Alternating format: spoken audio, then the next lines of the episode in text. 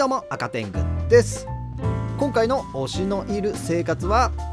的場かりん、根本凪卒業についてです。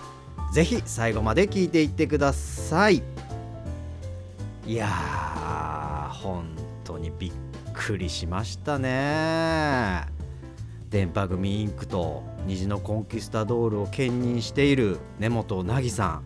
そして虹のコンキスタドールのリーダー的場かりんさん、お二方がアイドルを4月いっぱいでね卒業するという発表がありました。1月11日のね夜7時過ぎ、2人ともねツイッターでの発表だったんですけれども、いや私はねほんと仕事中だったんですが、本当にね声を出して驚きましたいやまずね率直な気持ちとしてはやっぱり残念だし、いやそれめちゃくちゃ寂しいですよね。ねもちゃんのね歌声とかさ、あとワードセンスなんかは唯一無二だしね、あとかりん様のねリーダーシップとか、あと太陽のように元気を与えてくれるっていうね、そんなとこなんかはほんと尊敬に値するしね、その2人がねグループからいなくなってしまうっていうのはなんかあまりね考えたくないくらいにね寂しいですよね。ただねもちゃんに関してはですね、今後もね、ディアステージに残って衣装デザインだったりとか、あとイラストだったりとかね、もともとねアイドルやりながら、やっていたこともあるんですけれども、そういったことを本格的にね、新たな夢としてやろうとしているということでね、ねもちゃんのね今後デザインした衣装で、電波とかニジコンがねパフォーマンスするっていう、そんな未来のね楽しみもできたしね、ほんと心から応援したいですよね。あとはねもちゃんの歌声もねまたねいつかどんな形でもいいからね聞かせてほしいなっていう、時間なんてねどれだけかかってもいいんでね、いつまでも待っております。そしてねかりん様なんですけれども、かりん様はアイドルを卒業すると同時に芸能界も引退という発表でした。これもねちょっと予想外すぎるというか、芸能界もやめちゃうんだっていう、これねきっと私と同じねように思っていた方も多いと思うんですが、なんかねかりん様っていつかね当然アイドルをね卒業する時が来るとは思うんですけれども、そんなね卒業する時が来たとしてもね、その後に振付師としてね、我々の中では有名な由美子先生みたいな、そんな立ち位置で、活動していくのかなっていうふうに、勝手にね思ってたんですよ。だからね芸能界引退というのはねなんかさらにちょっと寂しい発表だったんですよね。でもね、芸能界をね離れてみてね、離れたからこそね見えてくるっていうのもあると思うし、だからこそね、そのうちまた振り付けとかねそういうお仕事がしたくなる時が来るかもしれないんで、その時はね私たちは大声でおかえりと言いたいなと思います。ほんとねここまで悲しい悲しい寂しい寂しいって言うておりますけれどもでも2人ともねきっとむちゃくちゃ悩んでむちゃくちゃ考えてね出した答えだと思います。ここまでアイドルとしてそれこそね2人とも人生をかけてね、頑張ってきたということはね本当に、尊敬するし、でそこまでね頑張ってきたアイドルをね卒業するっていう、そんなね難しい決断をしたっていうことも未来に向けてね本当によく決断したなとそう思います。2人ともまだ若いしねほんとねこれからね進む道を心から応援しております。まだね卒業までは少しあるんですけれども、本当にありがとう、そしておめでとう。ありがとうといえばですね、かりん様には本当にね、私個人的に感謝をしていて今を逃すとちょっとね話す機会がなくなっちゃうかもなと思ったんで、ちょっと最後に、話させてください。ちょっとねこの先長くなっちゃうかもしれないので、いやお前の話はいいわっていうねそういう方はちょっとここまででねお願いしたいんですけれども、これはですね、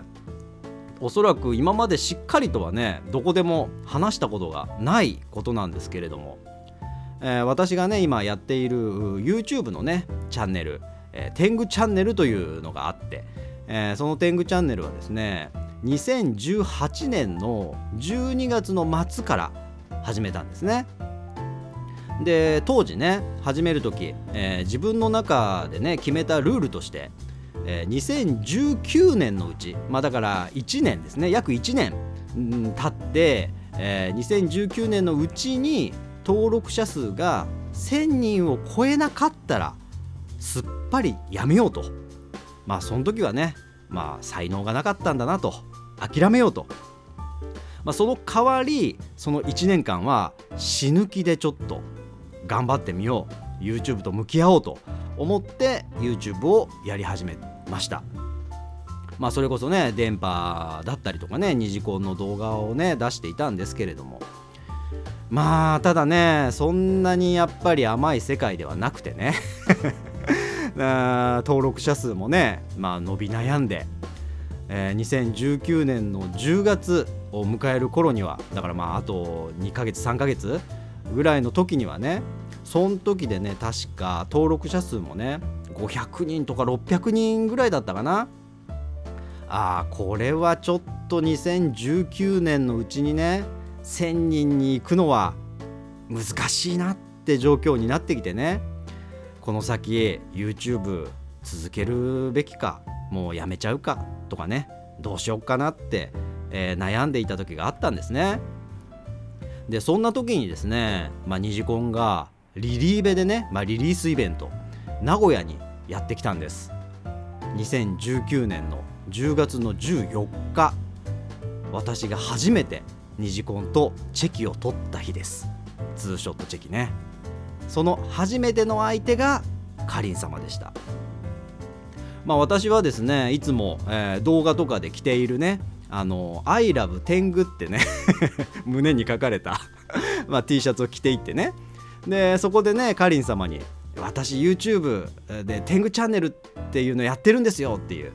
ニジコンの動画とか出してるんでぜひ見てくださいって言うつもりだったんですね。でドキドキしながらねチェキの順番を待っててね、でいよいよ次の番ってなった時にかりん様がね私の着ていた T シャツ、それこそ I love 天狗を見て、でこっちが話しかける前に向こうからYouTube のって言ってくれたんですよ。いやもうびっくりして知ってくれてるんですかっていうそしたらね動画何個か見ましたよって言ってくれて、でさらにねチェキを取る時にはかりん様の方から天狗ポーズまでしてくれるっていうね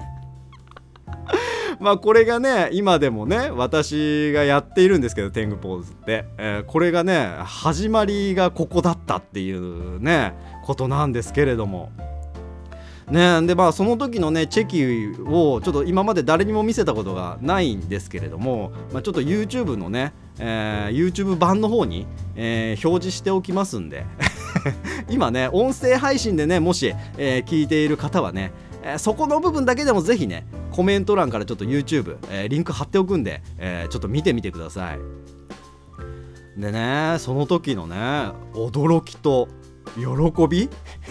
が激しすぎて、でその取ったばかりのチェキをね本当は乾かしてねしっかり乾かさないといけないんですけど、もうそんなこともね飛んじゃって、そのチェキを握りしめるっていうでその握りしめてしまった結果、ちょっとねチェキの色がね少しねおかしくなっているのがね分かりますかねいやそれぐらいね私にとっては本当に大きな出来事で、あ、私の動画がアイドル本人に届いてるんだっていう、だとしたらここでやめるんじゃなくてもうちょっと頑張ってみよっかなっていう、そう思えるねきっかけとなったのがかりん様だったんですよね。でまあそうしてね天狗チャンネルをね続けていったおかげでね、まあ今ではですよ、まあ現地でね、まあニジコンとかね電波とか、一緒に応援できる仲間とかもできましたし、まあ今回のね卒業っていう発表があった時もね、まあ一緒にね、まあ寂しい寂しいとか悲しい悲しいって言い合える、まあそんなね仲間ができたのもね、まあかりん様のおかげといってもね過言ではないんですよね。なので改めまして本当にありがとうございます。4月の16日17日の2日間、ニジコンの大きな大きな目標だった日本武道館決まってます。もちろん私も行きます。まあ残念ながらねねもちゃんはねステージに立つことはできなさそうですけれども、それでもねもちゃんの思いを背負ったニジコンの最高のパフォーマンスと、あとかりん様の姿をね目に焼き付けに行きたいなと思っております。まあねここまで聞いてくれている方の中でね、まあいないと思うんですけれども、もしもいや武道館どうしようかなって悩んでる方がいたら絶対に後悔はしないので一緒に行きましょう。まあ逆にねおそらく後から行けばよかったなーってそっちの後悔がねあるはずなんでね、まあそれほど素晴らしい武道館公演になるのでぜひ一緒に応援しに行きましょう。というわけで今日はここまで。以上赤天狗でした。最後まで聞いていただいてありがとうございました。